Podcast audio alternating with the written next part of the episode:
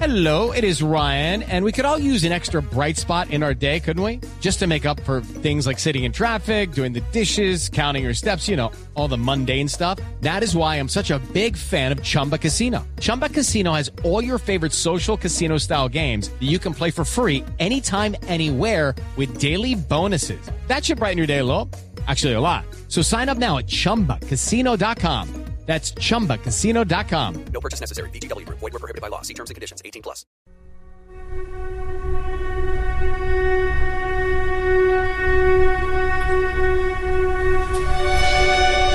Se apoderó de mí el espíritu del día del Señor y oí a mis espaldas una voz que sonaba como una trompeta. Y esa voz me dijo: escribe en un libro lo que veas y envíalo a las siete iglesias. Y San Juan, en la isla de Patmos, escribió el Apocalipsis, que significa la revelación.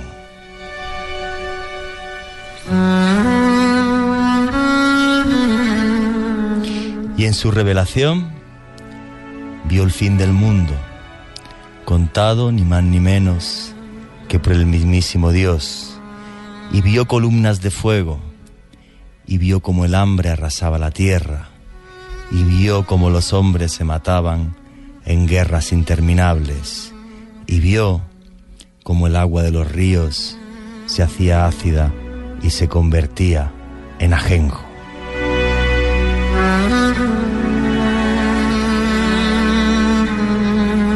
Cuenta el Apocalipsis cómo será el final de los días, cómo regresará Dios y cómo estará marcado. En su mano derecha llevará siete estrellas y cómo se aparecerá el demonio, convertido en una bestia. Y dice literalmente el Apocalipsis: el que sea inteligente que interprete la cifra de la bestia. Es la cifra de un ser humano y su cifra es el seiscientos sesenta y seis.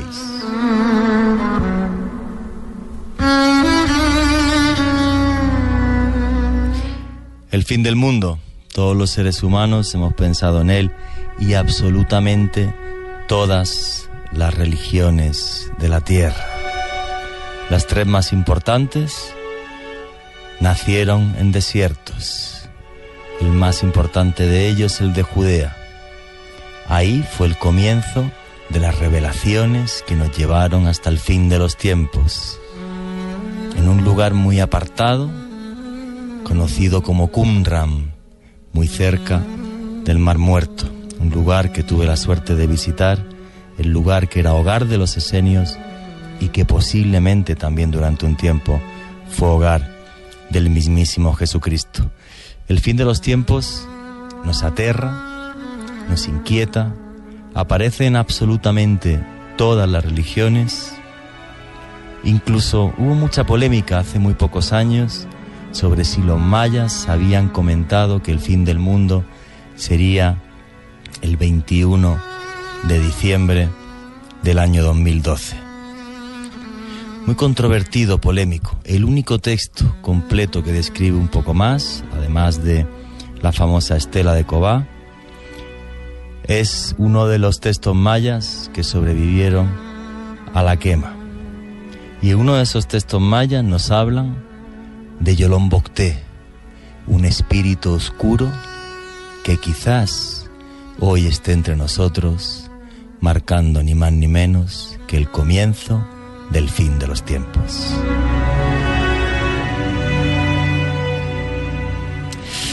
Morgan Freeman explora el supuesto futuro y los milenios pasados de conflicto para determinar cómo terminará el mundo.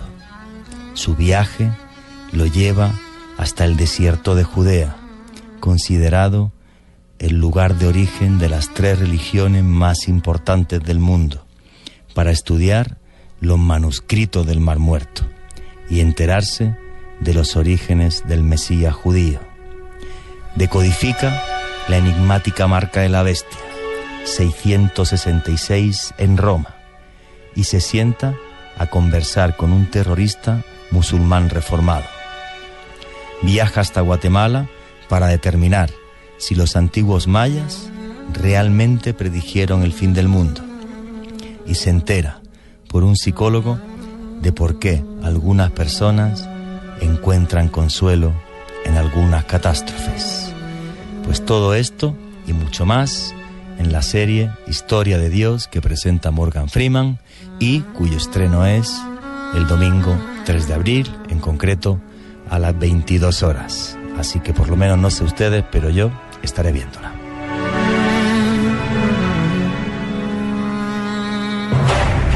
Sus visitas no son casuales. Desde cuando sus naves y astronautas fueron confundidos hace miles de años con antiguos dioses, están entre nosotros para algo, aunque no sepamos para qué. Esta noche en Luna Blue, abducidos y mensajes de otros mundos, el plan secreto de los visitantes. Las abducciones pueden afectar incluso a nuestros miembros de la clase política. Luna Blue, periodismo de misterio en la radio colombiana. Luna Blue, de lunes a jueves a las diez de la noche por Blue Radio, la nueva alternativa.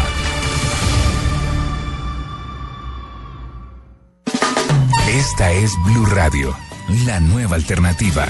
Un pensionado es la experiencia de una familia. Siete pensionados somos el legado de una empresa. Doscientos pensionados somos la sabiduría de una sociedad. Y miles de pensionados somos la historia de toda una patria. Los pensionados son los que inspiran a todo un país. Ellos dijeron miles de veces: siempre se puede. ¿Cómo no decirles lo mismo cuando necesiten un crédito? Con Presta Ya, los pensionados y todos los colombianos dirán: siempre se puede. Pídalo, hágalo realidad. Banco Popular, somos Grupo Aval. Vigilado Superintendencia Financiera de Colombia. Esto fue lo mejor de Voz Populi el lunes. Juan, y yo quiero invitar a todos los integrantes de Voz Populi a que nos digan frases y nos den ideas. Ay. Muchas ideas de cómo solicitarlas. ¿No? Hombre, yo, eh, mira, lo que pasa es que tengo unos bonos de un motel que se me vencen mañana. No, no, señor. Muy original. Mejor de frente. El senador Uribe. Eh, te quiero ver... el Centro Democrático. Bueno, tío. Pero a ver, Lucho Céspedes. A comer pollo. Y vamos entonces con eh, Antonio Navarro Gual. Hola, doctora. Sí. Claro, doctora, te dice la batalla. Y yo, hola, le tastamos a eso. Bueno, ¿y cómo lo pediría cilantro? Entonces, que bizcocho, que hay para el canario que no sea el piste. Voz Populi, lunes a viernes cuatro a siete de la noche. A Caracol Televisión llega el concurso para cantantes profesionales, donde Fonseca, Silvestre Dangond y Quique Santander serán los encargados de llevar el talento a otro nivel. A otro nivel. Gran estreno, mañana a las ocho de la noche. Voces y sonidos de Colombia y el mundo, en Blue Radio y blue radio punto com, porque la verdad es de todos. Las diez de la noche, cincuenta y nueve minutos. A esta hora, la ampliación de las noticias más importantes de Colombia y el mundo aquí en Blue Radio. La noticia internacional más importante del momento se registra a esta hora en Venezuela, porque el parlamento de ese país, de mayoría opositora, aprobó una ley de amnistía para presos políticos que el presidente Nicolás Maduro prometió de inmediato bloquear para evitar su aplicación. Vamos a Venezuela, en Caracas, Santiago Martínez.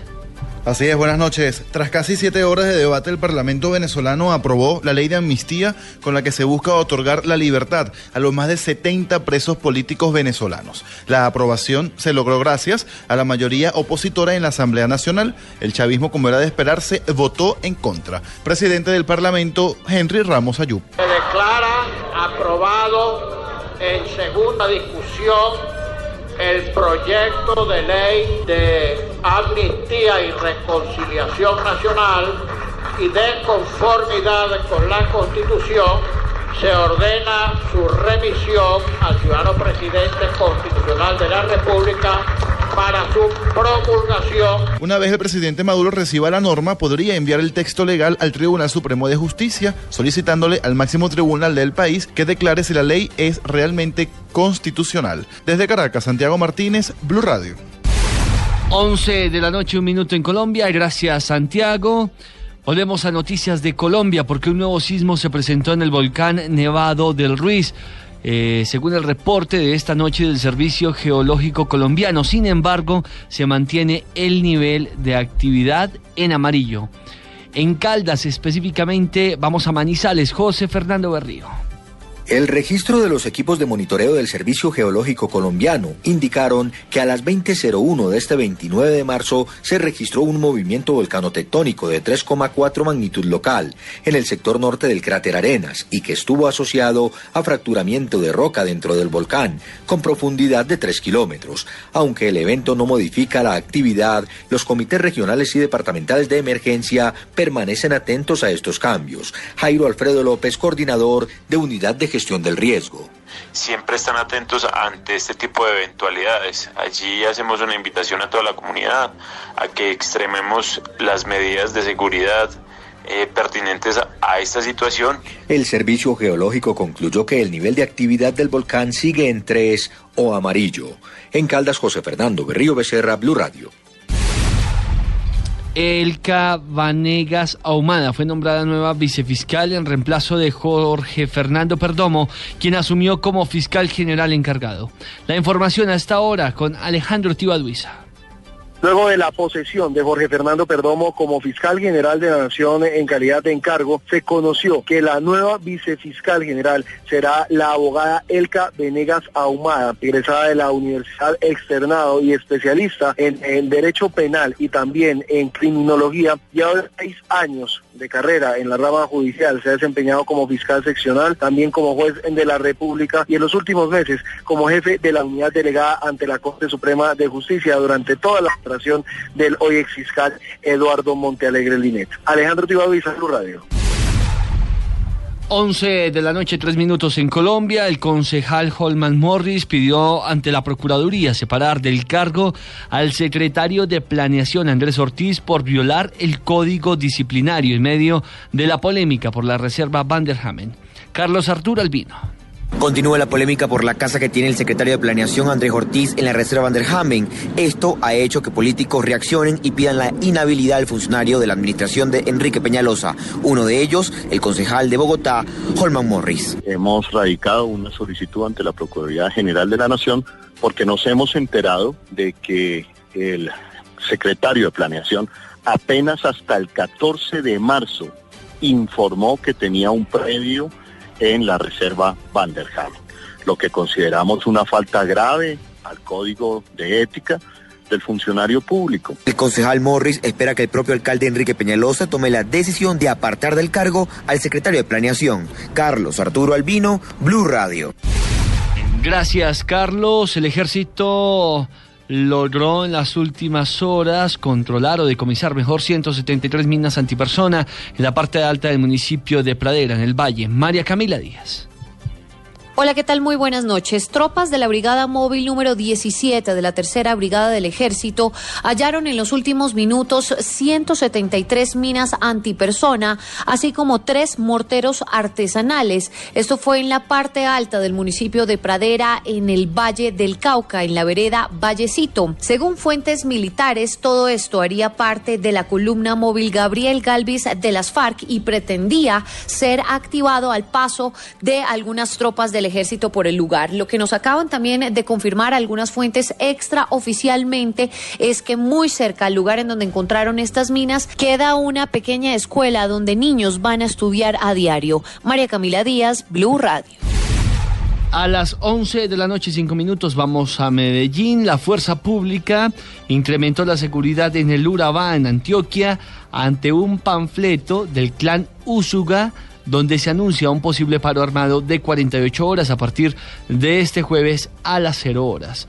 Rodrigo Pérez. El comandante de la Policía Urabá, coronel Javier Darío Sierra, dijo que analizan la veracidad del escrito y como medida preventiva aumentaron los operativos de control en todos los municipios del eje bananero para garantizar la seguridad de sus habitantes. Las condiciones de seguridad en la región de Urabá están dadas para todas las personas. Eh, es un parte de tranquilidad, de completa situación de orden público. Sin embargo, pues se ha presentado esta situación donde ha circulado este panfleto que lo único que busca es intimidar a la población civil. Son acciones intimidatorias sobre la misma comunidad y lo que se busca simplemente es traer, engañar a la Policía Nacional para que baje su accionar contra esta banda criminal. En el panfleto del grupo ilegal, denominado el Clan Úsuga, solicitan a los habitantes de la región que cesen toda actividad durante cuarenta y ocho horas a partir del próximo jueves a las cero horas. En Medellín, Rodrigo Pérez, Blue Radio. once de la noche, seis minutos, hablemos de deportes. La selección Colombia sub veintitrés logró su clasificación a los Juegos Olímpicos de Río dos mil dieciséis luego de vencer en Friscos, esto es en Texas, a su similar de Estados Unidos dos goles a uno en el juego de vuelta del eh, preolímpico. La gran figura del encuentro fue el delantero del Racing de Argentina, el colombiano Roger Martínez, quien le dio los dos goles que tiene celebrando a la selección que vuelve a unos olímpicos después de veinticuatro años. once de la noche, seis minutos, ampliación de todas estas noticias en blue radio punto com. Continúen con Luna Blue. Sus visitas no son casuales. Desde cuando sus naves y astronautas fueron confundidos hace miles de años con antiguos dioses, están entre nosotros para algo, aunque no sepamos para qué. Esta noche en Luna Blue, abducidos y mensajes de otros mundos, el plan secreto de los visitantes. Las abducciones pueden afectar incluso a nuestros miembros de la clase política. Luna Blue, periodismo de misterio en la radio colombiana. Luna Blue, de lunes a jueves a las diez de la noche por Blue Radio, la nueva alternativa. A Caracol Televisión llega el concurso para cantantes profesionales, donde Fonseca, Silvestre Dangond y Quique Santander serán los encargados de llevar el talento a otro nivel. A otro nivel. Gran estreno. Mañana a las ocho de la noche. Los contenidos emitidos en este programa son opiniones de las personas que participan en él. Dichas opiniones no representan la posición de Blue Radio, por lo cual su interpretación es subjetiva de los oyentes del programa.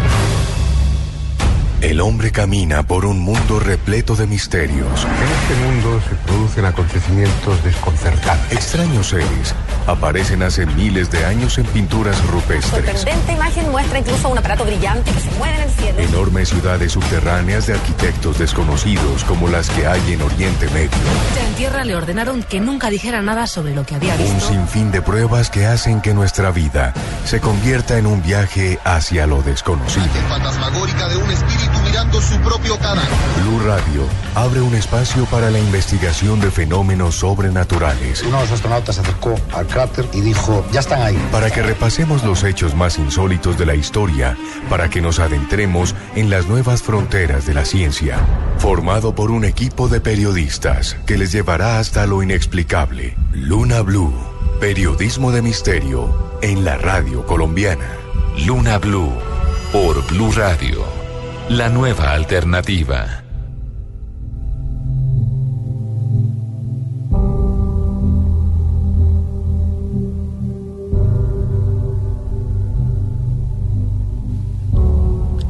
Iniciamos Luna Blue, periodismo de misterio en la radio colombiana, una versión corta en este día repleto de emociones, repleto de fútbol, y ya estamos preparados junto a usted que se conecta con nosotros para abrir esta puerta del misterio desde Bogotá para todo el país. Póngase cómodo y haga parte de esta conversación.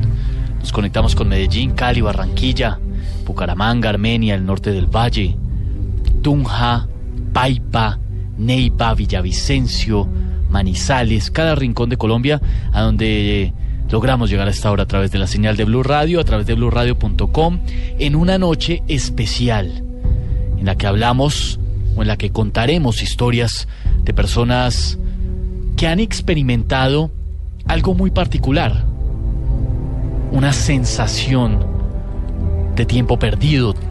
Esto no es tan sencillo de entender. Vamos a conocer esta noche los testimonios de testigos que dicen haber sido abducidos por luces muy extrañas que surcaban el cielo.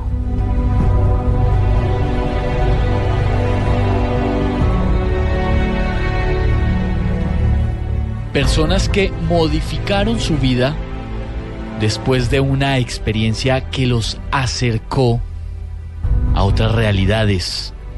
Lo más extraño que hemos encontrado en esta investigación y que les vamos a contar esta noche es que son elegidos de forma casual, al parecer, pero no sabemos si detrás de estas abducciones por seres extraterrestres hay un plan secreto que todavía no conocemos.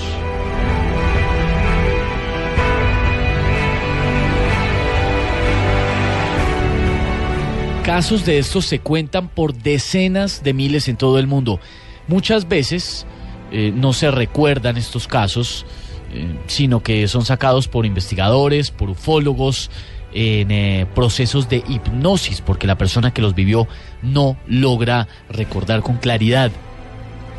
Es incluso curioso, y esta noche explicaremos este concepto, porque es como si, como si muchas personas tuvieran una vida secreta que desconocen, una vida secreta que hace parte de un plan todavía más inquietante, el plan que seres de otros mundos tienen en nuestro planeta.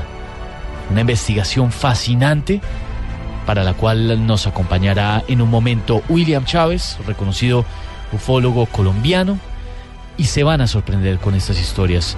Toda esta investigación, por supuesto, como siempre, con la dirección de Juan Jesús Vallejo.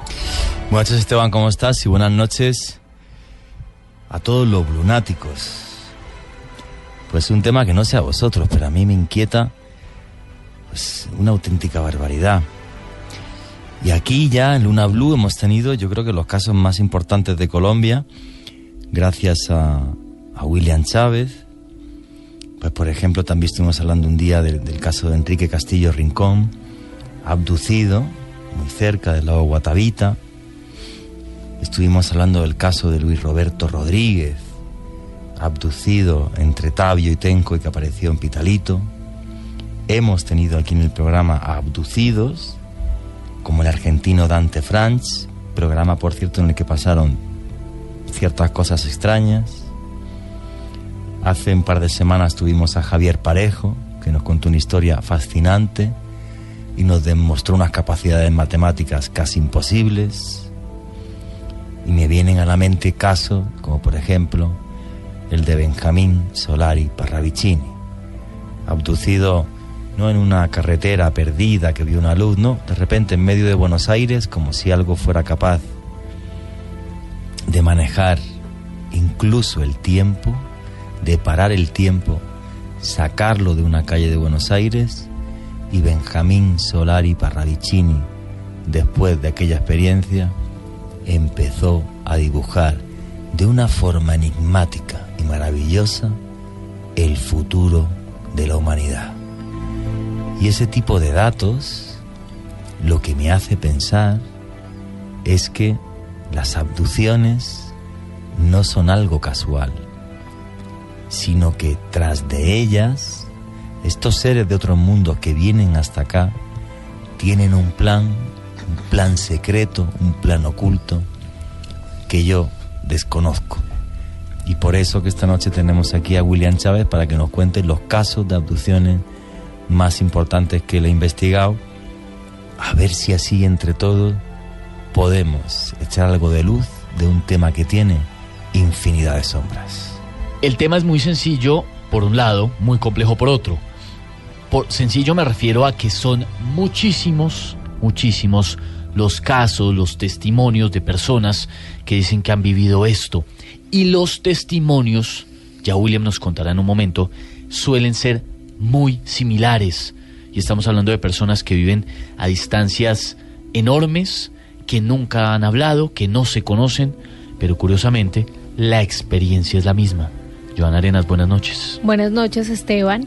Muchas historias tenemos hoy, eh, desafortunadamente el tiempo es bastante corto, pero este programa obviamente promete una segunda parte sobre estas historias. Una segunda parte en la que analizaremos este tema, pero hoy arrancamos. Hoy empezamos a entender eso de lo que usted seguramente ha escuchado hablar alguna vez, abducciones extraterrestres, seres de otros mundos que vienen, raptan, por horas o por días o más tiempo incluso, a seres humanos y ellos después cuentan su versión de la historia. Al final son ustedes, los lunáticos, quienes deciden en qué creen y en qué no. Candy Delgado, buenas noches. Buenas noches, Esteban.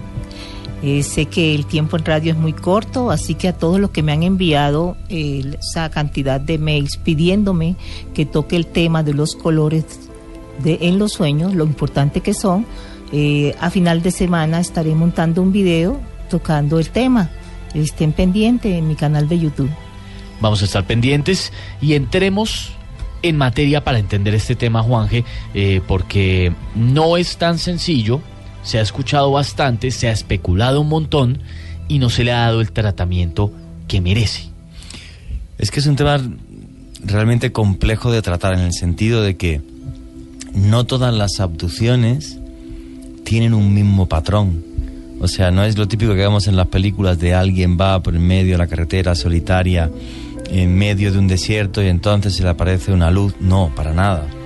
Como comentaba al principio, por ejemplo, el caso de Benjamín Solari Parravicini, o por ejemplo, el boom que supusieron libros, por ejemplo, como Intrusos o, o Communion, hace ya décadas, donde pues se hablaba de las personas que tenían Eh, pues estas experiencias de, de, de tiempo perdido, y se habló por ejemplo del tema de los visitantes de dormitorio, que es, bueno, pues gente que tenía entre ensoñaciones y esa sensación de tiempo perdido, y gente a la que le estaban pues eh, bueno, pues lo que podría ser una alteración del sueño, y acabaron siendo pues unos casos tremendamente impresionantes de muchas de ellas mujeres con las que se estaría haciendo ni más ni menos que experimentos genéticos. Entonces, bueno, pues esta noche tenemos aquí a William Chávez, tenemos muy poquito tiempo para que en unas pocas pinceladas nos cuente de las investigaciones que ha hecho aquí en Colombia, eh, cuáles son las que más les han impactado. Además, lo que no dé tiempo, que sepáis que William da una conferencia este, este jueves, como siempre, y que todo el que quiera pues puede acudir también a, a las conferencias de William. Cuando digas el teléfono, cuando digas el número de teléfono, apágalo, porque siempre empieza a sonarte y, y se lía pardísima en el programa. Sí, sí. Entonces, mientras William está eh, poniendo su dispositivo de comunicación móvil terrestre, terrestre, en silencio, eh, le, les vamos a contar un poco, y ya en un momento en mi Twitter, guión bajo Esteban H, van a ver la foto de cómo está la mesa de trabajo en Como este siempre. momento. Cuando viene William, esto es fascinante, una cantidad de expedientes, de libros, de documentos que relatan el fenómeno ovni. William Chávez, reconocido ufólogo colombiano, está con nosotros esta noche. Bienvenido a su casa, a Luna Blue. Ya está en silencio el teléfono, ¿no? Bueno. Buenas noches, William. Buenas noches a todos los lunáticos, buenas noches a la mesa de trabajo. Bueno, creo que empezamos como que nos abdujeron el tiempo hoy, ¿sí, no? Ah, sí, sí, sí, el fútbol sí, sí. nos abdujo el tiempo. Hoy, time, el fútbol, el, el, el, el, fútbol, el que... fútbol nos hizo un missing time total, efectivamente. Sí, sí, sí, entonces no hay como tiempo, pero bueno, vamos a aclarar algo así para todos los lunáticos y para todo el grupo que me ha estado siguiendo últimamente por las redes sociales, por Twitter, a las personas que estuvieron conmigo en Huayca, a la Puerta de los Dioses, el fin de, el fin de semana, Semana Santa, muy fructífera, y hablamos de la verdadera historia de la Peña de Huayca, las abducciones. Y bueno, hoy quiero decirles que pues el día jueves va a llevar una persona que tuvo también una abducción extraterrestre al, al grupo, aquí en la calle cuarenta y cinco, número trece cuarenta y uno. Este jueves tengo la conferencia que es el acelerador cuántico, prepara a las personas para que no tengan abducciones. Es decir, las personas que ya saben que es el acelerador cuántico, tienen que ver cómo combatir las abducciones extraterrestres este día jueves en la calle cuarenta y cinco, trece cuarenta y uno, a partir de las seis y treinta de la tarde, y el aporte son veinte mil pesos. Vuelvo y digo, calle cuarenta y cinco, trece cuarenta y uno, jueves. Vamos a empezar. Tu teléfono, tu teléfono. El, el teléfono. teléfono. ¿Cómo, bueno, ya, ¿cómo está? Claro, en ya está. Redes sociales, en Twitter William Ovni, y en Facebook William Chávez Ariza o William Chávez Artiza. Ahí tengo dos Facebooks. Mi, mi celular tres once, dos seis cinco, nueve tres ocho uno. vuelvo y repito, tres once, dos seis cinco, nueve tres ocho uno para las personas que van a asistir a la conferencia el jueves, los que se van a inscribir para el próximo campamento OVNI y para unos eventos que tenemos también en el desierto de la Tatacoa. Bueno, muchas, muchas cosas que vamos a relacionar con el tema de las abducciones. Bueno, y que es una alegría que en Colombia pues haya gente que se reúna para hablar de estos temas. A mí me parece fascinante. Pero serio.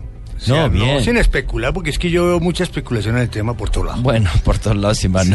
Un día hablaremos de ese tema. Por cierto, yo también doy sí. un ta- taller de periodismo de misterio. Sí, dieciséis, creo que sí. dieciséis y veintitrés de, eh, del mes que viene, sábado dieciséis y veintitrés. Cualquier persona que se quiera poner en contacto conmigo, Juan, la letra J, no. Vallejo, arroba yahoo punto es. No tiene que ser periodista, ¿no? Ah, no, para nada. Si yo soy realizador en cine y televisión. O sea, que sí, Juan J. Vallejo, arroba yahoo punto es, porque bueno, me gustaría, me gustaría que la gente entendiera que es el periodismo de misterio. Claro. Creo que cada día se entiende más en Colombia gracias a, a, a este programa y, y lo demuestra, por ejemplo, los patrocinadores que, que cada vez estamos teniendo más, ¿no? Entonces, bueno, pues, pues eso, pues me alegra un montón de que en Colombia la gente pueda reunirse en diferentes foros, hablar de misterio, que es lo que nos gusta. William Chávez, llevándonos al tema de, la, de las abducciones. ¿Cuál fue el bueno, primer yo caso? Quiero, el pri- más que todo, eh, antes de, de aclarar, porque es que se confunde mucho, hay personas en otras emisoras que confunden el tema. Abducciones y contactados es diferente. Sí. Quiero aclararlo. La palabra abducción, y lo dije, y lo he dicho ahora aquí en la emisora, significa rapto. Contra su voluntad, contacto significa preparación.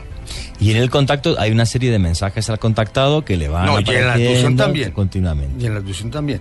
Y resulta ser que ni los reptilianos ni los grises eh, son tan físicos como la gente cree, ni tampoco se dejan fotografiar como la gente cree. Pero bueno, William Chávez, que eres el ufólogo más importante de Colombia, con ah. muchísima diferencia. Gracias. ¿Cuál fue el primer caso de abducción que investigaste en tu vida? Bueno, en Colombia eh, registro que en el año mil novecientos sesenta y cuatro hay un caso del señor Fernando Pedreros. En Bogotá, sobre Usme, tiene la oportunidad, el, el muchacho muy joven, tenía diecisiete años y él logra divisar unos objetos. Él me cuenta después, ya es padre de familia, en este momento él ya es una persona que tiene como sesenta y cuatro, sesenta y cinco años y él, eh, él es agustiniano, él estudió con los, los padres agustinos. Y él me cuenta que, que en, en sus experiencias, eh, cuando veía unas luces raras, él nunca había pensado en el tema ovni. Hasta que una noche él salió, porque pensó que se le estaban metiendo parte de la guerrilla. En esa época estaba la guerrilla, no era tanto las FARC. Porque era un sitio en Usme, ha dicho usted. En Usme, sí. Ajá. Eso creo que era eh, por el lado, hay una, creo que la Regadera. ¿Y él que tenía una finquita allí o algo? No, no, no, no. Él, él, él trabajaba en una finca. Ajá. Y él dice que, que cuando él salió, eh, una noche, eh, él dice que vio, vio, vio unos seres pequeñitos y él dijo, ¿esta vaina qué es? Dice que perdió el tiempo total, que cuando se despertó habían pasado tres horas, pero lo peor del caso es que él empezó a vomitar sangre, ¿sí? No le contó nada a nadie y él era gordo, muy gordo, y se enfermó. Pasaron tres días, él fue al médico, el médico no dio con el chiste, pero él siguió bien. O sea, él hizo un proceso, no le contó a nadie hasta que volvió y se topó con la misma luz. Y ya cuando se topó con la misma luz, él empezó a tener lo que se llama sleep time, o sea, eh, sueño en el tiempo.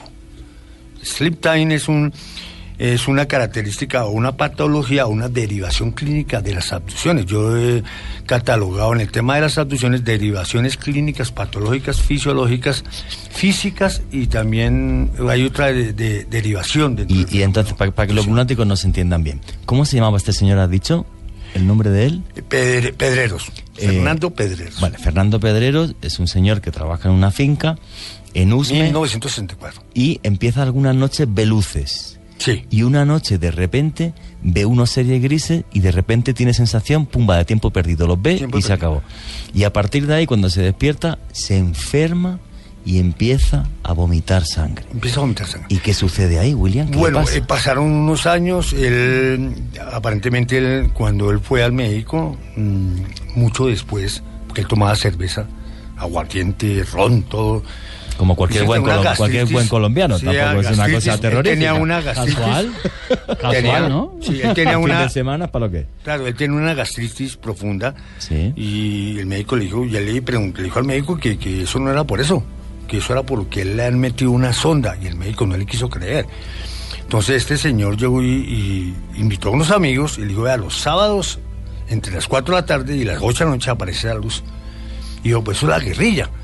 Pues resulta ser que sí se tomó la guerrilla esa parte una vez, como, digamos, como sí. quince días o veinte días después, como en el año setenta, se tomó la guerrilla esa parte. Entonces el tema se quedó callado. Él en el año ochenta y ocho, noventa volvió y me contó que ya tenía dos hijos y que uno de sus hijos, una hija, también fue abducida por los mismos seres y me los dibujó, unos seres bajitos, pequeños. Una de sus hijas. De sus hijas. De sus hijas. Entonces resulta ser que eh, en Viena viene mucha gente de, la, de esa parte de Usme a tener ese mismo tipo de experiencia, porque yo traje hace, creo que en agosto del año pasado, aquí a, Blue, a Luna Blue traje a dos personas, entre ellas creo que traje a un investigador llamado Pablo Romero y a una señora que también nos contaba sí, que en sí. Usme había tenido otra experiencia de abducción. Entonces yo me pongo en contacto con ellos y me cuentan la misma historia. Bueno, ¿qué pasó con este señor de, de, de las abducciones? Él dice que en la última abducción, que fue en el año dos mil seis, eh... ya él se había ido fuera del país, él fue a España, él habló con, con varios investigadores españoles, allá le hicieron hipnosis regresiva, todo esto, le, le vieron su vida y le dijeron que sí, que le habían colocado un implante en el estómago. Y entonces eh, le, le, a él le, le dijeron que tenía que ir a buscar al médico de Derrick Sims, que era el que manejaba la cuestión de los implantes, sí, Roger Lay. Sí. Entonces él, inmediatamente, él se puso en contacto con, creo que fue con Roger Ley que se puso en contacto. Y, me, y sí, le hicieron una operación de, de estómago y le alcanzaron y le sacaron un implante, el implante pequeñito. Yo tengo el video, pero como no tenemos cómo pasarlo ahora, creo que en la segunda parte va a pasar ese video. Sí, otra vez que donde, venga, lo pasa donde, donde en un congreso OVNI en el año dos mil uno aquí en Colombia, pasé cómo el implante se movía. Entonces es un caso de abducción, no lo había nombrado yo acá, pero es un caso en donde el implante se mueve, que mide aproximadamente entre uno, un milímetro y medio. Después de que se lo extraen, ¿se mueve solo? Él lo trajo, él lo trajo, y claro, y le pusieron un imán y él se empezó, las paticas se empezaron a mover, se movía solo el imán. Sí, es muy curioso porque en otros casos también donde se han sacado implantes, ahora intento buscar alguna claro. fotografía, Eh, emiten una pequeña vibración. No, no, no solo eso. Vino, es súper curioso. Claro, sí, efectivamente. Daniel Muñoz, este investigador de México, quien tiene la oportunidad de traerlo tres veces a Colombia, él estuvo conmigo en ese congreso y él llegó y él, él me trajo un video donde eh, Roger Ley le hace, hace estudios de Will, William Chávez, estos, estos dos doctores que han mencionado que son súper conocidos. Roger y, Ley, sí. y otro día haremos un programa solo sobre, sobre esto. ¿Sí? Cuando han extraído estos implantes, ¿han intentado abrirlos a ver si entienden su mecanismo o qué vainas son o algo? Sí, imagínate que con Jaime Maussan, que se hizo un programa el año pasado, creo que eh, en, en Los Ángeles. Sí. Hicieron el estudio de un implante y que es de nanotecnología. ¿Y qué, y qué conclusión llegaron? ¿Qué tenía eso dentro? Imagínate, ¿qué, o qué hacía? Imagínate que con un microscopio de una alta densidad lograron encontrar que el implante que medía un milímetro y casi ocho, o sea, casi un centímetro, es que ni siquiera un... Sí, un, mili, un milímetro y medio, un milímetro, milímetro con ocho, medio, uno con ocho. Sí, uno con ocho medía... Dos milímetros. Sí, me, medía, no, menos. Menos. O sí, un, casi dos milímetros. Sí. Encontraron que tenía filamentos y que tenía como una especie de, digamos, como circuitos integrados, wow. supremamente pequeño, que no en este momento no hay la capacidad, ni siquiera la ciencia puede sacar nanotecnología de ese implante. No se sabe para qué es. Hasta ahora la investigación apunta a Jaime Maussan, que la están haciendo en Los Ángeles y que lo han hecho a nivel secreto, porque inmediatamente el gobierno de los Estados Unidos se metió en el caso y prohibió una conspiración del silencio para ocultar este este este caso de los implantes. Analiza. Implantes físicos, no sí, hay implantes sí, sí, sí. espirituales. Luego digo, intento buscar en Google y os pongo alguna foto sí, en, implantes... en, mi, en mi Twitter, en arroba Juan G. Vallejo. Claro. ¿Han visto qué tipo de... Eh, de material son? ¿Son materiales terrestres normales o algún tipo de material pues desconocido? Pues imagínate que eh, uno, de lo, uno de los implantes que se descubrió tenía eh, parte de bronce, sí. tenía otro elemento que no ha sido descubierto en la Tierra, inclusive que el que tiene, el que tiene Jaime Maussan, que lo trajo a Colombia cuando lo traímos aquí al Hotel Holiday Inn, él nos muestra en el implante claramente que tiene catorce propiedades que no son de este planeta. Y una de ellas sí es bronce y las otras no. Y él dice que hasta que no descubra qué tipo de elemento, no tiene nada que ver con el elemento ciento quince, que es el de la antimateria, que es sí, otra cosa. El unipentio, eso, eso es otro, otro, te, es otro, otro, tema. otro tema. Regresemos a Usme. A este señor va hasta España. ¿Cómo se llamaba este señor? Perdona, Fernando. Fernando Pedreros. Pedreros. Fernando Pedreros va a España, eh, va a Estados Unidos y le quitan el implante a Fernando Pedreros. Hace un estudio, este señor llega y dice que por favor no cuente la experiencia en ningún lado. Yo lo llevé a una emisora en los años dos mil, aquí en Bogotá. Él estuvo, eh, desafortunadamente él no quiso volver a que hablar del tema. Eso pasa mucho, ¿no, William? No, porque la gente se asusta. No, y porque la gente también, el, el, el racismo del misterio que decía. Sí, lo que usted ha hecho, Juanje, muchas que veces, si ¿no? La loco, gente no quiere porque si la van a juzgar. Sí, sí, este, es terrible. No, pues William, ¿y esos estudios que le hicieron a este chip que mm, le implantaron a este señor, qué resultados sacó? ¿Qué información se pudo obtener de allí? Bueno, primero que todo, el implante no le produjo ninguna gastritis, con solo decirle eso. Uh-huh. El implante no le produjo ninguna herida en el estómago. El implante, cuando se lo sacaron, no sintió ningún dolor él. Siempre era como una, digamos, cápsula de monitoreo lo que lo estaban haciendo a él. Él sí sufría, su gastritis era, era por lo que, el, los malos hábitos que tenía. De, sí, de, o sea, de, de, de alimentación y toda esa cuestión. De alcohol, lo que sea. Y bueno, eh, quedamos que hablar con él, con el señor Ortiz. Jair Ortiz es otro señor que también tiene, que me quiere colaborar en la investigación de todas las personas que han sido abducidas en Colombia. Porque este caso va unido a otro caso que conocí en esa misma fecha, ¿sí? Que es el caso de una llama, llamada Gloria. Bueno, no va a dar el número, en el segundo nombre, porque ella me dijo que porque no lo diera, pero es Gloria, sí. Gloria Atuesta. Yo tengo videos de ella subidos por internet. Hice toda la investigación del caso de ella. Y estos son, este es el primer, los primeros casos que tú investigas. Bueno, Fernando Pedreros le sacan eh, este, este implante y a partir de ahí, ¿qué sucede en su vida?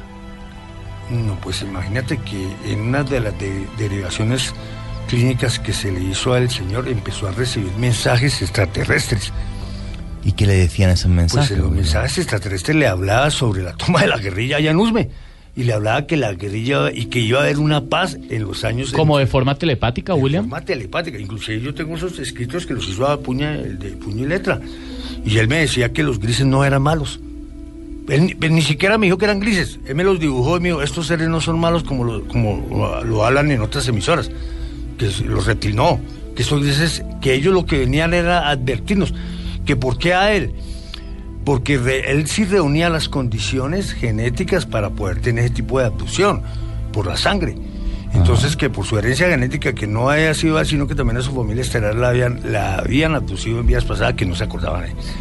Y que dentro de la herencia genética, a él le han colocado su implante para monitorearlo con las vías genéticas de sus familias pasadas.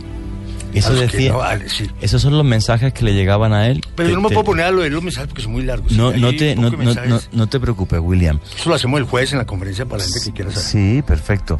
Eh, empieza a recibir mensajes que son como mensajes de, arbe, de advertencia de, me, de peligro. Mensajes Va mesiánicos llegar... que yo no creo mucho. Mira, yo siempre eh, pasa eso. Sí, siempre. Yo respeto mucho la religión, todo esto. Hay mensajes mesiánicos. Sí, claro. Hay mensajes de la conciencia y de motivación personal. Entonces yo, yo, yo le hago un estudio patológico a la persona. Bueno, pero una pregunta, clínica. William, una pregunta, tú que eres el mejor ufólogo de este país. ¿Por qué crees que todos los contactados y abducidos siempre acaban hablando de mensajes mesiánicos? Bueno, ¿por qué crees? Bueno, primero que todo, el gran problema del contactismo y de las abducciones es el siguiente. Mira, cuando la persona tiene una experiencia, un encuentro cercano, yo lo incluso lo dije a Óptica en el seminario, de primera, quinto tipo, cuando ya se, ya la persona ha sido preparada en el tercer tipo, encuentro cercano, en el tercer tipo, que, le, que el sujeto logra divisar la nave, divisar el, eh, divisar el tripulante, de acuerdo a la tipología que él lo haya visto. Esta persona, él mismo, subliminalmente, se hace una imagen de esta persona, ¿sí? Empieza a, rece- a recibir información de esta entidad, porque estos seres, supuesta, supuestamente, lo digo supuestamente, contactan a la persona por algún motivo, ¿sí? En, en esos motivos, yo sí personalmente no creo que sean mesiánicos. Yo no está triste de venir a decir que sacar el mundo, hombre, eso... Sí, eso pero, yo no pero, pero fíjate, William, mmm, casi todos los contactados y abducidos acaban teniendo lo que se conoce como delirios mesiánicos, que es, pues se consideran enviados, eh, con un mensaje tran- trascendental para la humanidad, desde Enrique Castillo Rincón, eh, Luis Roberto Rodríguez y, si me apura, con perdón, J J Benítez, que en el fondo es otro contactado más. Entonces, eh, famosísimo por sus libros de Caballo de Troya. Eh, entonces, a mí, por ejemplo, como investigador, y yo, por ejemplo, cuando hablaba con, con Joana Arenas, y, sí. que lleva aquí ya unos meses y que estamos todos felices, por cierto, de que esté aquí y tal, y yo le, le, le estaba explicando el tema de las abducciones, yo siempre le decía a Joana, abducido o contactado, que venga Luna Blue, va a contar una historia fascinante, que desde mi punto de vista es totalmente real, y siempre va a acabar diciendo mensajes mesiánicos, y eso para mí hace que el caso sea más real todavía, porque es una característica común entre todos, entre personas de países diferentes que no han hablado jamás entre ellos, que a lo mejor muchos de ellos ni siquiera tenían idea de qué era el fenómeno ovni, ni, ni les interesaba nada, uh-huh. pero acaban con ese tipo de mensajes. Entonces, para mí, que es lo que comentábamos al, al principio del programa, es este plan secreto que tienen estos seres de otros mundos, no sé qué, es que es que a mí me vuelve loco, o sea, porque pero te quedó claro, no sé hasta cosa, dónde. Mira, ponle cuidado, Juan. El patrón conductual de los abducidos y de los contactados de acuerdo a su estado espiritual. Cuando una persona ve a la Virgen, o ve a Jesús, o cree en la Virgen, o cree en Jesús, o cree en los ángeles, o cree en demonios, o cree sí. en fantasmas, lo que quiera creer. Su patrón filosófico, espiritual y, con, y de conducta es que si llega a tener una experiencia, él va a asociar su parte espiritual con la experiencia, por más claro. del que más que la experiencia haya sido física, él asocia lo que este ser o esta entidad le quiera decir en ese patrón. Entonces, cuando asocian el estado mesiánico de fin del mundo, de destrucción de la raza humana, mmm, se habla sobre sobre que estamos acabando con el planeta, porque el ochenta al noventa por ciento de los mensajes extraterrestres sobre eso. Sí. Y es una realidad, sí, es verdad. Ah, es cierto. Sí, es, claro. es, es real, pero, pero porque nosotros no interactuamos, o sea, porque el ser humano no interactúa, pero es que los extraterrestres no vienen a salvarnos. Los extraterrestres no vienen a intervenir, solo vienen a advertirnos, ¿sí? Y el problema, cuando se vuelve mesiánico el mensaje, es porque ya el ego, que es un implante espiritual, que no es un implante físico, empieza a funcionar en todos los abducidos y todos los contactados. Entonces toca hacer una liberación de implantes mesiánicos espirituales, que son larvas astrales que tiene el paciente. Bueno, me has dejado loco con lo de las larvas, larvas astrales. Y la, pero bueno, aparte, yo, mi, mi opinión personal, y esto es completamente subjetivo. Sí, subjetivo, yo, sí. Subjetivo, ¿no? Claro. Porque no, nadie tiene la verdad, salvo Dios. Entonces, eh, desde mi punto de vista, es una experiencia tan tremendamente fuerte, desestabilizadora y única, que claro, o sea, es que imagínate, ve una luz, ve unos seres grises, tener sensación de tiempo perdido, te hipnotizan, lo recuperas, has estado en una nave. Entonces, claro, tu mente tiene que asociar eso a algo tremendamente importante y tremendamente relevante. Siempre pongo aquí el ejemplo de Amenofis cuarto, va un día a cazar en Egipto, ve una extraña luz, se queda parado y luego llega otra vez a, a su templo, a Tebas, la antigua Tebas, y acaba creando una religión nueva y una nueva capital para el imperio, que fue Telelamarna. O sea, es el mismo fenómeno hace tres mil quinientos años. Entonces, claro, y, y esa es la gran incógnita, o sea, es como una especie de mecanismo de defensa mental, de me ha pasado algo tan tremendamente importante que tengo que justificarlo, o no, o es realmente esos seres que vienen, que quieren que esa persona dé ese tipo de mensajes por encima de su propia voluntad, que es lo que a mí me espanta. Pero es que yo quiero, yo quiero hablar de, de cuatro casos, o sea, cuatro casos que son totalmente diferentes. El primero que te acabo de hablar, del señor Fernando... Sí, de Pedreros, Fernando Pedreros, que me acaba de decir que son mensajes mesiánicos. Ahora, sí. si yo te hablo del caso de Gloria Atuesta, es diferente, ya no son mensajes mesiánicos. Si te voy a hablar de Luis Roberto Rodríguez, eh, ahí va a hablar sobre el libro de Durante, ahí va a hablar sobre la clave veinticuatro veinticinco, que yo sé quién, de dónde, detrás de eso, quién estuvo metido. Explícale a la, si gente, explica, a explícale de... a la gente, claro, ¿qué es, qué es el libro de Durante? Y que, que, no, que, mira, es que el libro de Durante largo. Fue un libro canalizado a finales del siglo diecinueve, principios del siglo veinte, en donde por ahí en mil novecientos trece canaliza este libro a través de psicografía, telepatía instrumentalizada, así como lo hacían los chinos hace cinco mil años, Y en el libro se habla sobre la historia de la Vía Láctea y los siete superuniversos, la vida de Jesús y extraterrestres. Y que para muchos es la inspiración Entonces, de J J Benítez, Benítez para ser caballo de Troya. Caballo de Troya y Ur significa eh, planeta azul y Antia, pues ya sabemos. Entonces, son cuatro casos de contactados, perdón, de abducidos, que sería Fernando Pedreros, los otros son esta señora que se llama Gloria, eh, Gloria Atuesta. Gloria Atuesta y los otros dos Luis Roberto Rodríguez. Ajá. Y Carmen González. Y cada uno es radicalmente distinto. Totalmente diferente. William, ¿cuál es tu opinión? ¿Que son razas distintas las que visitan la Tierra o no? ¿O son los mismos los que han aducido, han abducido a estas cuatro personas y, el, y, y bueno, cada, con cada uno de ellos tienen un plan distinto y luego todos los planes encajarán de alguna forma que desconocemos? Yo ¿Cuál creo, es tu opinión? Mi opinión es la siguiente, Juan, y para todos los lunáticos. Cuando una abducción, yo tengo pruebas de la abducción, como el caso de Gloria Atuesta, que es un caso que con pruebas reales, hecho con exámenes clínicos y todo, donde tengo los videos, donde tengo las pruebas, donde tengo yo inclusive, yo tengo un catálogo a esta señora de, la, de los siete embarazos que tuvo con extraterrestres, seis, perdón, vamos para el séptimo embarazo extraterrestre. Eso, eso no lo, vas a eso, lo vamos a hacer eso para vamos otro, a hacer programa. otro programa, ese caso entero sí, que es, yo estaba viendo hace un rato un vídeo, sí. Por cierto, recomiendo el canal de YouTube de William Chávez y me he quedado con el vídeo, o sea, tremendamente impactado. Y con la boca abierta, no me quiero adelantar para, porque lo vamos a hacer en, otro, sí, en sí. otra ocasión, pero eh, embarazos extraterrestres y los concebidos, ¿dónde están?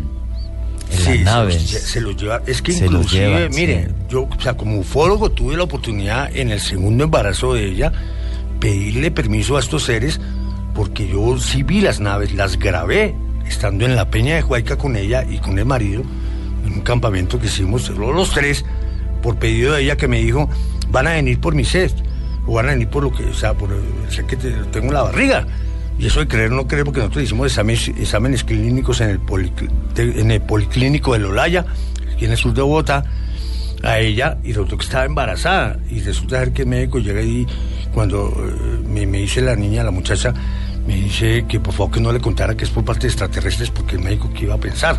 Entonces el médico me dijo, sí, tiene un embarazo de tres meses, le, le hacemos... El... Sí. Bueno, entonces claro, cuando hicimos el análisis del embarazo de ella, él, él, ella le contó que ese ser, que ella solo lo podía tener por tres meses, el médico le dijo que no podía abortar. Y dijo, no, es que vienen por él. Dijo, ¿que vienen quién? Como ella no sabía sobre el tema de extraterrestres, dijo, no, es que, es que ese ser no es mío. Ese ser fue concebido como un ser espiritual. Eso... Este, este, este, este doctor quedó loco diciendo que nosotros éramos unos re locos, que éramos... No, no, mejor dicho, eso fue un cuento de, de no acabar. Pero Ua... esta historia está muy, sí, pero, muy interesante. Sí, y es hay que yo que tengo que traer la testigo aquí que ella misma la hable, o sea, no que lo claro, diga yo. ¿Sí me claro, entiendes? Porque hay que desarrollar completamente esta historia, porque estamos hablando, sí. imagínense, de seis embarazos que tuvo esta señora, pero además de que estos seres vinieron por su... por sus bebés. Te, te, tenemos cinco minutos para terminar el programa, entonces yo lo que, lo que quiero comentar sí. es, efectivamente, el caso de esta señora no es único en el mundo. ¿eh? Cuando se dieron los, los, lo, sí, los famosos libros de, además de, de Comunión, Intrusos, sí. eh, lo que comentaban estas abducidas que tenían esos embarazos con seres de otros mundos, que, que esos embarazos pues, no, ni siquiera son por vía sexual, o sea, sino que uh-huh. serían como una especie de implante, ellas describían cuando se las hipnotizaba cómo veían a esos híbridos en las naves, cómo estaban, pues bueno, pues como en la película Matrix, o sea, acabando de, de, de, gest, de gestarlos allí. Y pues aquí varias teorías, hay gente que piensa que es que eh, pues eh, están creando seres nuevos para, para ir a otros mundos, otros que piensan que son una raza eh, con una gran cantidad de debilidades anatómicas y entonces ellos mismos quieren mejorarse cogiendo genes de otras razas. O sea, parece de muy de locos y muy de ciencia ficción, pero claro, o sea, que decenas de personas, a través de regresión hipnótica, donde tú no puedas estar mintiendo, cuenten historias así en diferentes lugares del mundo, gente que no se conoce entre sí, es algo tremendísimamente intrigante. Es que inclusive, inclusive entre de, de los otros abducidos, que yo no llamo abducidos sino contactado, el ingeniero Enrique Castillo Rincón, él no fue abducido, él fue contactado, porque él fue preparado para el contacto, sí. Y él cuenta claramente del, de la mezcla que hacen los extraterrestres, entre ellos los pleyadianos, Krisnamer, que es uno de ellos, que contactó a Enrique Castillo Rincón, y él en su experiencia le cuenta que es un cruce genético entre la raza de ellos y nuestra raza, que crean un nuevo patrón genético llamado híbridos raza Esesani, o sea, un patrón entre ellos y nosotros, lo dice Enrique Castillo Rincón, y hablaba de los nueve tiempos que le pasarán a la tierra, de los cuales ya sucedieron. Por lo tanto, se me hace muy valedero el caso de Enrique Castillo Rincón, como contactado, no como antusivo, pero bueno, ahí dentro de lo que él habla de que tuvo su contacto, que a la vez algunos subólogos le dicen que eso fue un rapto, porque él dice que no sabía cómo era la nave, hasta cuando llegó al lugar, a una laguna, que nunca la identificó, no fue Guatavita. Unos dicen que fue Fúquene, otros dicen que fue la, la, la laguna esta de Boyacá. William, y la pregunta del millón de dólares, ¿qué quieren? Ellos. ¿Qué es lo que quieren? Los... William, desde tu punto de vista, subjetivo completamente. Prime... Primero que todo, nos estudian, nos observan, sobre todo el A D N nuestro. Quieren mejorar el A D N nuestro para tener una raza de seres que puedan sobrevivir más años que ellos. Entonces nos tratan como simios, Total, como, como, como, ratas, como ratas, de laboratorio. ratas de laboratorio. Sí, pero bueno, digámoslo como si fueran re- seres eh, regresivos. Yo siempre he dicho que dentro del fenómeno ovni no hablemos de buenos ni malos, hablemos de seres regresivos y seres progresivos. Los regresivos son aquellos Entonces, que no tienen... son diferentes razas las que vienen. Totalmente. Dentro de los grises he investigado setenta y tres tipologías de grises. ¿Solo de grises? Solo de grises. Wow. Sin hablar insectoides, reptilianos y reptoides, es otra cosa, ¿sí? Y si vamos a hablar de los progresivos, estamos hablando de seres de Vega, seres pleyadianos, arturianos. Sí, bueno, que son altos, rubios, sí, de aspecto nórdico. Estos no abducen, pero sí... han visto en las experiencias de abducciones a los nórdicos también. Sabemos que esta avalancha de información no es fácil de asimilar. Sabemos que es un tema muy amplio, pero también sabemos que hay testimonios de personas que han vivido esto, que es lo que prevalece en este cuando tratamos este tipo de temas en Luna Blue. Sigue sin, eh, sin eh, resolverse, si se puede usar esa palabra, la razón por la que personas que nunca se han conocido a miles, están a miles de kilómetros o están incluso a años de diferencia en la historia. Algunos sí, ya fallecieron, sí, algunos están vivos eh, y hablan de estos temas y cuentan que han vivido experiencias como las que nos está describiendo William Chávez esta noche, que nos acompaña en esta microversión de Luna Blue, porque ¿cómo, ¿qué fue lo que nos pasó, William? Estamos, no, no, eso, ¿cómo es el C A P? Un missing time. Un missing time, eh, se nos perdió el tiempo, no sé cómo que hubo una abducción no, no. del tiempo para hablar. Yo la verdad tengo que decir que al principio del programa me he tenido que aguantar un ataque de la risa. ¿Por qué? Porque he visto el Twitter que ha puesto Esteban Hernández. ¿Cuál es, cuál es tu cuenta de Twitter, por favor? Es guión bajo Esteban H, guión al piso Esteban H. De, de qué le sucede cuando, cuando Luna Blue entra tan tarde, y además ha puesto un gif de, de James Rodríguez. Bueno, o sea, me he tenido que aguantar la risa, pero haciendo... Es que James esta tarde tuvo ah, que lanzar una, una, una fuerte palabra de, de emoción que dice uno de colombiano cuando la embarra, cuando no mete un gol y uno dice, ah... Bueno, pues ese gif es lo que pueden ver ahí. Me iba a morir de la risa. Lo he retuiteado, o sea, me iba a morir de la risa. William, Eh, nos toca hacer como unos cinco programas de este tema para entenderlo, sí, porque como lo estamos hablando a través de numeral Luna Blue, es una gran avalancha de información. Totalmente. Pero sí, antes de que se vaya, por favor, eh, la forma de contactarlo para quienes nos están escribiendo y nos preguntan sobre sus conferencias. Ok, Esteban, yo solo quiero aclarar y terminar como una conclusión. Mira, ¿cómo compartirlos a ellos? Tuve la oportunidad yo hace unos años, eh, junto a otros ufólogos, y esto es obra nuestra, no es obra, es obra colombiana, ufología colombiana, de crear un acelerador cuántico, muy fácil, muy sencillo, de que se llama de protección para las entidades oscuras y negativas y regresivas. Esto, yo hice un taller el, el fin de semana, en Semana Santa, en Huayca, la Puerta de los Dioses, ya en Río Frío. La gente le gustó mucho eso, de este taller, que es cómo combatir las entidades negativas de, para su casa, y sobre todo estos seres que se le pueden meter eh, como visitantes de dormitorio. No voy a hablar de esto ahorita porque no hay tiempo, pero el jueves les voy a hablar sobre cómo combatir a los reptilianos, a los grises, y cómo prepararnos con este acelerador de cuántico para la prosperidad para los seres humanos. Las personas que quieran de pronto asistir el día jueves a mi conferencia, yo voy a estar con otros invitados también, que van a hablar de abducciones, van a hablar de contactos, van a hablar de activar tu glándula pineal en la calle cuarenta y cinco, número trece cuarenta y uno, Bogotá, Palermo. Auditorio Gran Avenida, a partir de las seis y media de la tarde, eh, aporte de veinte mil pesos. Mis redes sociales, pues la gente que, que quieran comunicar conmigo, algunas consultas que hacen conmigo, en Twitter, eh, arroba William Ovni, en Facebook también me consiguen como William Ovni, o si no, como William Chávez Ariza, en Instagram al igual, en el canal de YouTube, canal de YouTube William Chávez, William Ovni también, en YouTube, William Chávez Ariza, canal Ovni, y mi celular es tres once, dos seis cinco, nueve tres ocho uno. En este momento está apagado, así como que no se van a reír. No, no, no, no, de hecho no está apagado, está en silencio. ¿O lo apagó?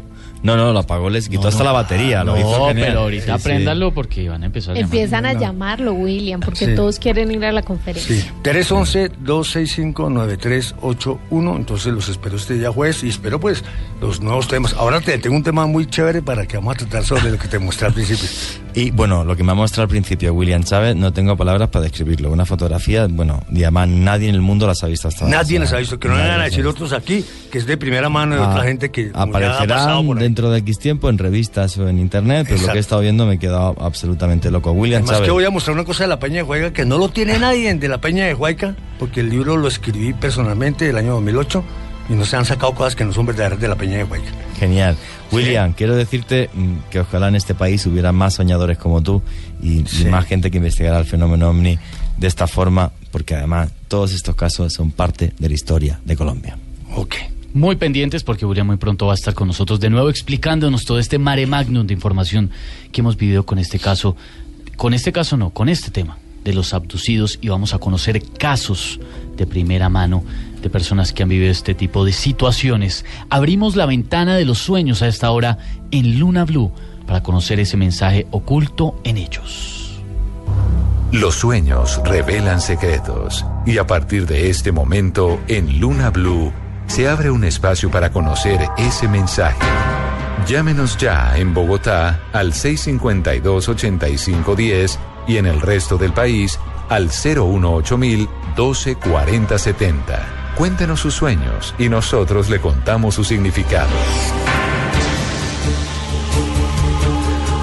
Arrancamos la ventana de los sueños con Candy Delgado para conocer ese mensaje oculto en ellos. Nuestras líneas están abiertas en Bogotá, seis cinco dos, ocho cinco uno cero, y en todo el país, cero uno ocho mil, doce cuarenta setenta. También nos llegan a través de numeral Luna Blue. Angélica nos dice: soñé que veía a mi pareja como en un video donde él pagaba una factura, y una mujer que estaba a su lado me decía que en la casa de ella sí lo hacía, sí pagaba la factura. Al día siguiente me sueño con mi mamá y la veo montando una bicicleta. Se baja y la tira por un puente a un río y me dice que está tranquila. Es un poco confuso la reacción, pero creo que se puede... Sí, sí, sí, sí, sí. Yo lo había leído antes y es que lo he mandado dos veces. Pero bueno, Angélica, si tú estás preocupada porque no sabes qué pasa con el dinero que gana tu esposo, creo que no sabes ni siquiera cuánto ganas o lo que él te dice. Aquí lo importante, pues, en verdad no es estar averiguando alrededor o con los amigos. Háblale directamente. Y sé que tu mamá es la que te aconseja, pero muchas veces eh, algunos consejos no son los mejores, porque precisamente ella tampoco es que haya llevado una muy buena vida. Habla con tu esposo directamente y pregúntale.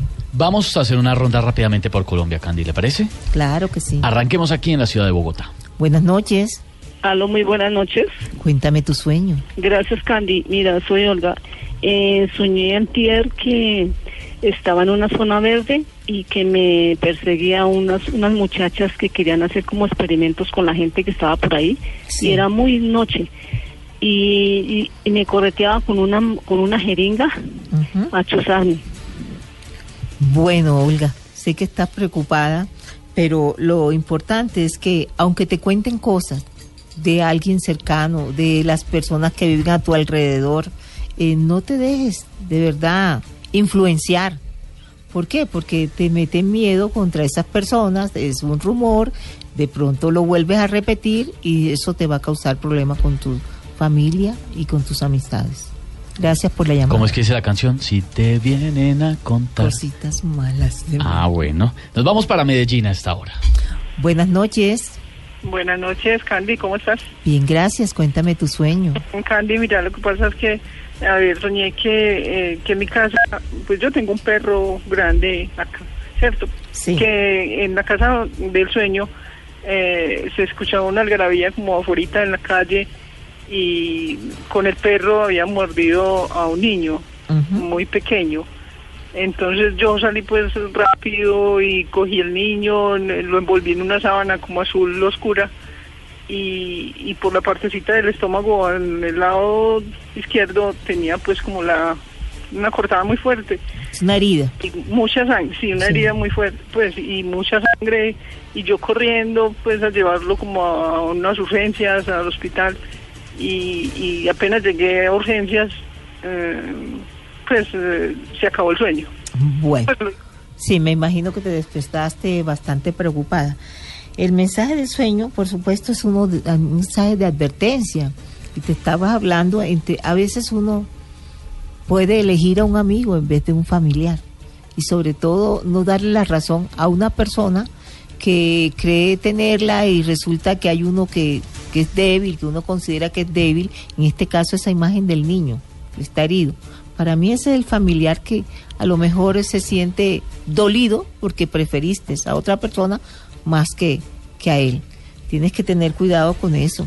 Sí es bueno tener buenas amistades, pero, pero la familia es primero, como les digo siempre.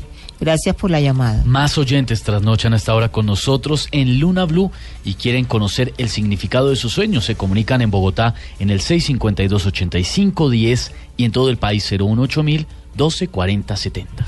Buenas noches. Sí, buenas noches. Cuéntame tu sueño. Mira, lo que pasa es que yo soñaba que estaba en un río, pero al principio era como muy fuerte, o sea, como muy caudaloso. Uh-huh. Luego ya se puso como más suave, pero era como una competencia de personas y íbamos río abajo y yo, digamos, yo les ganaba a los demás y...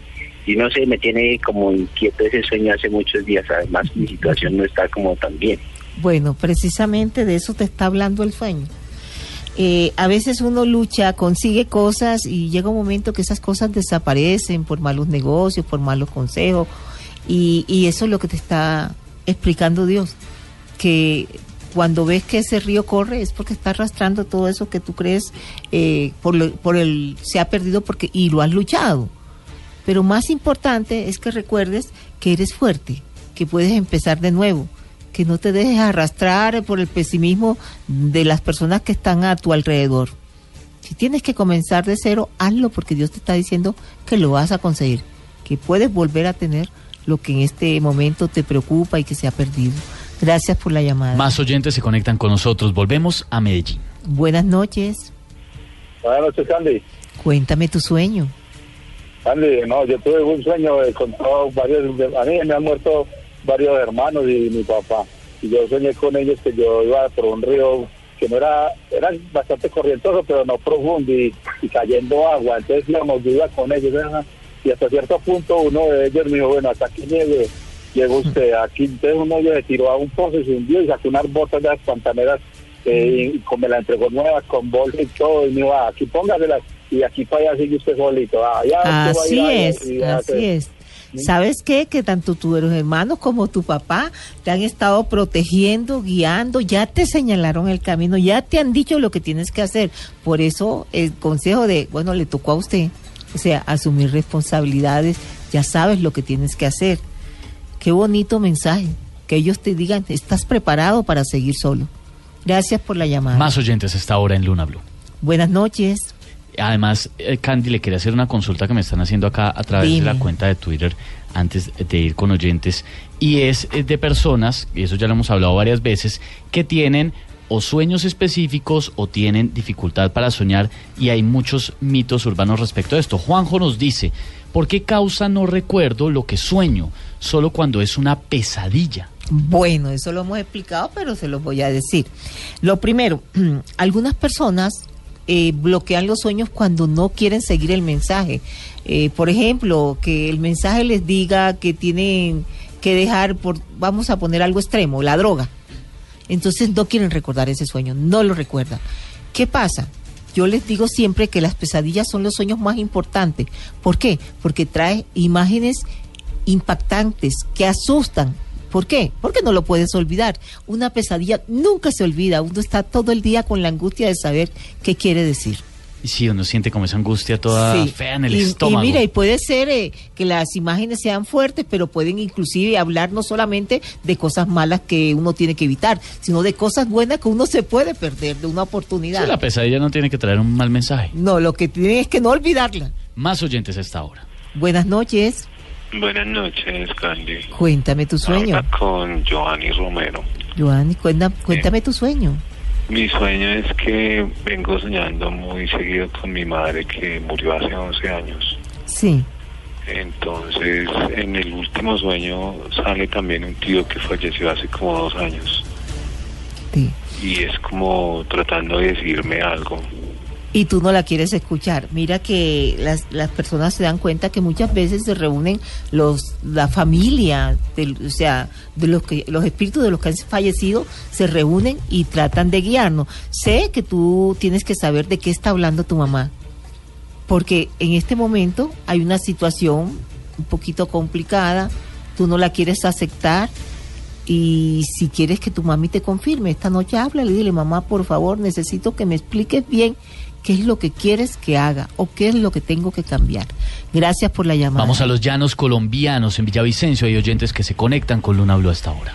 Buenas noches. Sí, muy buenas noches. Para consultar un sueño que he tenido como repetitivo. Cuéntame tu sueño. He soñado haciendo del cuerpo, haciendo casa. Sí. Y resulta que resultó todo untado en ella, untado y, y la gente mirándome. Yo, pero ¿qué pasó? Porque estoy así. Y en campo abierto, como en una calle, me siento y hacer del cuerpo y resultó todo untado. ¿Qué será ese sueño? Bueno, es bastante fuerte. Aquí diría Esteban, el regañito de la noche. No es el regaño, Esteban. Jaladita de oreja, suavecito. Jaladita de oreja, Ay, suavecito. Pues, ¿qué pasa? Que muchas veces en, no te controlas. Mmm, Puedes eh, ser muy, muy agresivo con las personas y, por supuesto, como decimos en la costa, la embarras, la embarras, entonces, claro, estás perdiendo imagen. La gente le da ya casi que temor o acercarse, o consultarte, o aconsejarte. Hay que manejar un poquito el carácter. Gracias por la llamada. La, la embarra, la... La embarra. La embarra. No le digo. Más oyentes a esta hora en Luna Blue.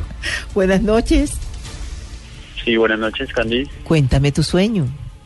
Bueno, mi sueño es que eh, tengo como repetitivamente unas pesadillas. Sí. Y antenoche soñé eh, que alguien llegaba a mi cama, se acostaba, me, me colocaba como un, la mano en la axila y me privaba, me quedaba súper privado uh-huh. y no me podía mover. Sí. No podía mover nada, ni las piernas, nada en el, en el sueño, y me despertaba, empezaba como a rezar y a rezar y no sabía qué, qué pasaba. Esa es una experiencia, es una experiencia que, que pasa con mucha frecuencia, y yo se los he explicado también varias veces, cuando el espíritu sale del cuerpo y uno sabe que ni puede gritar, ni puede moverse, ni levanta una mano, y se angustia y se ve, porque observa cual, todos los movimientos del cuerpo, y a lo mejor se ha vuelto recurrente. Tú dices que es una pesadilla recurrente. En este momento tienes un problema bien difícil, no se lo has contado a nadie. El espíritu, pues, en un cuerpo tan estresado sale, casi como que airearse. Yo te sugiero que a alguien muy cercano, el cual le tengas confianza, le vas a contar la situación y vas a ver que vas a poder controlar esa salida del espíritu. Gracias por la llamada. Tenemos tiempo para un último sueño. Victoria nos dice: soñé con un sacerdote dentro de un ataúd. Muchas personas se acercaban al féretro a despedirse de ese sacerdote fallecido. Bueno, Victoria, eh, sé que eres una persona creyente, pero muchas veces eh, te sientes que como que estás fallando porque no defiendes tu fe. Hay muchas formas de defender la fe. No tiene todo el tiempo que uno estar predicando. A veces los hechos valen más que mil palabras, así que tranquilízate. No es lo que hagan las demás personas, es lo que tienes que hacer tú. Vamos cerrando la puerta del misterio por esta noche en Luna Blue, una microversión de este programa de periodismo de misterio en la que hemos hablado una pequeña pincelada inicial del tema de los abducidos. Efectivamente, están aquí, están en Colombia, vienen, ni más ni menos que les roban el tiempo y parte de su vida a colombianos y a gentes en medio del mundo, y todavía no sabemos exactamente qué plan oculto hay detrás. una versión muy pequeña del programa, pero que nos dejó muy atentos, porque la verdad yo ya quiero que William Chávez vuelva a contarnos la historia de esta mujer que estuvo embarazada seis veces. Increíble. Por parte de, de estos extraterrestres. Ya quiero escuchar esa historia. Yo estuve viendo antes eh, una de las entrevistas, en, un vídeo que tenía en el canal de YouTube, y me pareció tremendamente espectacular, ¿no? Pero es que espectacular. Nos dejó con la boca abierta. Por supuesto. Ah, claro. Pero iniciados. Estaremos muy pendientes de esa nueva parte de esta investigación sobre abducidos en este programa de periodismo de misterio, bajo la dirección de Juan Jesús Vallejo, con Joana Arenas, Candy Delgado, Ricardo Acevedo y quien les habla, Esteban Hernández. Los esperamos de lunes a jueves desde las diez de la noche, aquí en Blue Radio, la nueva alternativa.